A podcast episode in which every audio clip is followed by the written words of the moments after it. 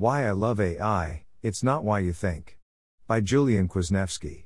The Vatican's expert on AI has declared artificial intelligence absolutely positive. I like it, too, but for very different reasons.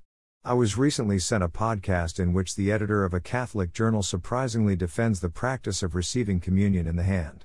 Or maybe I should say podcast and editor. Because the voice could have been his, but was actually something AI generated that sounded just like him. The advent of AI generated sound, text, and video is going to change everything.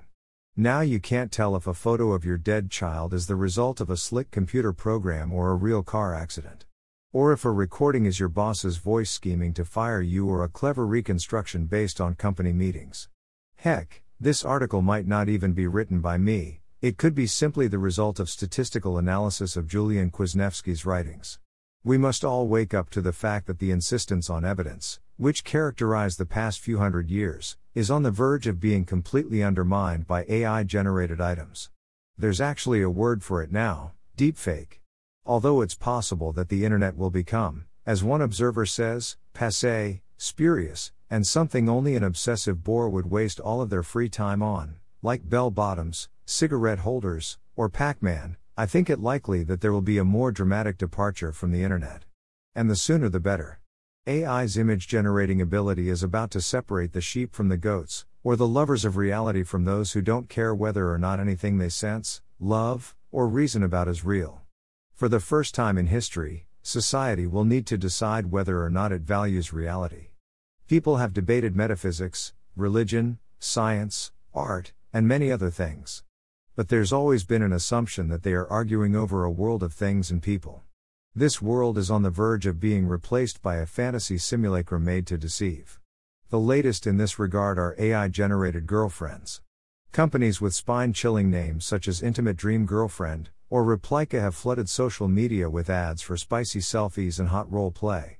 The preview of the disturbingly named Candy.ai reads Dive into limitless conversations, tailor your experience, and forge unique connections.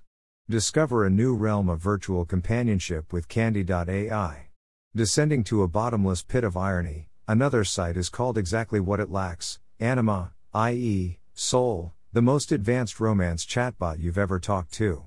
It has monetized features, of course.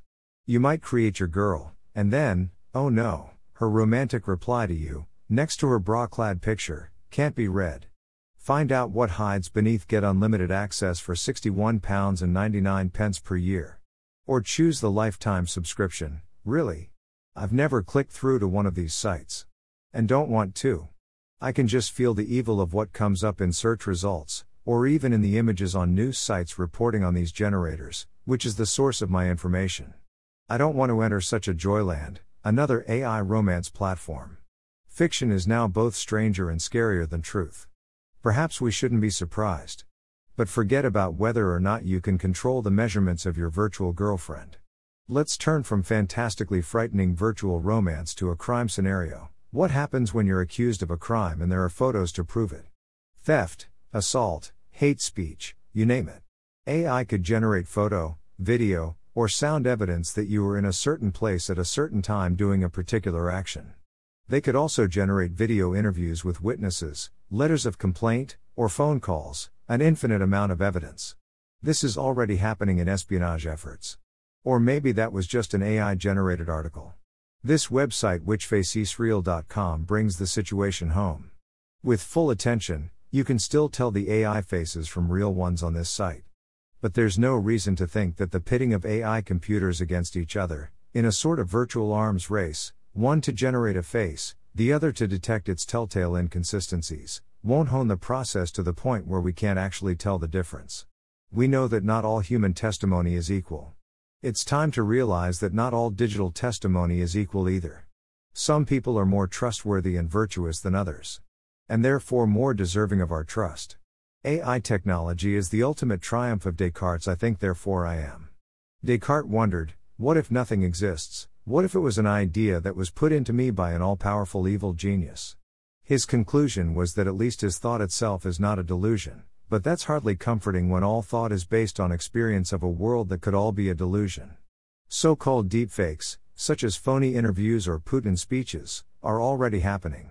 Millions of virtual girlfriends are already sexting with their creators.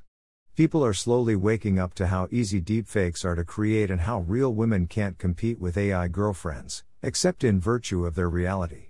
Just because we think up something doesn't make it real. But what we think is real will form our very selves into fiction if it is fiction. As far as our current standards go, truth could be fiction. But that's why I love AI, it will compel us at last to discard it, and so much of the virtual internet world from which it emerged, if we want to keep what we currently mean by reality.